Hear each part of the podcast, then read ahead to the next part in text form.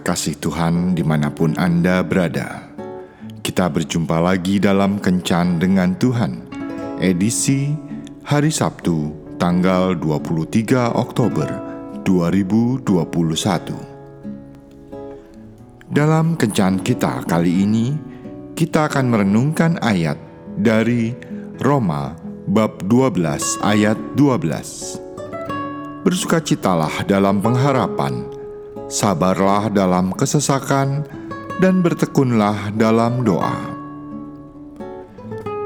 Sahabat kencan dengan Tuhan yang terkasih, Brigham and Women's Hospital dan Harvard Medical School di Boston, Amerika Serikat pernah melakukan riset terhadap 670 pria berusia lebih kurang 60 tahun. Riset yang dilakukan selama 8 tahun tersebut menghasilkan kesimpulan sebagai berikut. Pria yang selalu optimis ternyata relatif lebih sehat jika dibandingkan dengan pria yang selalu pesimis. Uji klinisnya menyatakan bahwa pria yang selalu optimis paru-parunya berfungsi dengan baik. Sebaliknya, pria yang selalu pesimis paru-parunya berfungsi tidak baik. Sikap optimis ternyata melancarkan sirkulasi udara dari dan ke paru-paru, sehingga hal ini berguna untuk mengurangi resiko penyakit kronis. Kita harus meninggalkan kecemasan dan berusaha meraih sukacita dengan selalu bersikap optimis.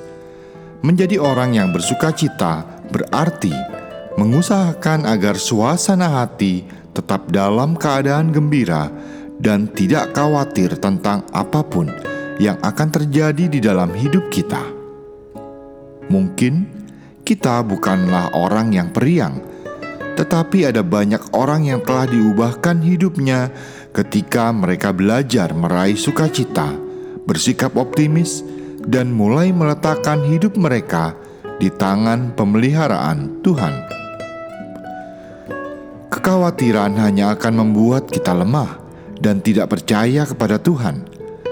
Kitab Mazmur menganjurkan, "Serahkanlah segala khawatirmu kepada Tuhan, maka Ia akan memelihara engkau.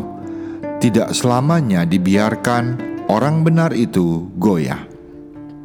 Mazmur 55 ayat 23 Kita akan hidup dengan tenang jika kita menyerahkan hidup kita kepadanya. Saat kecemasan menyerang, kita dapat mengatakan pada jiwa kita, "Jangan khawatir, semua akan baik-baik saja." Tuhan Yesus memberkati. Marilah berdoa.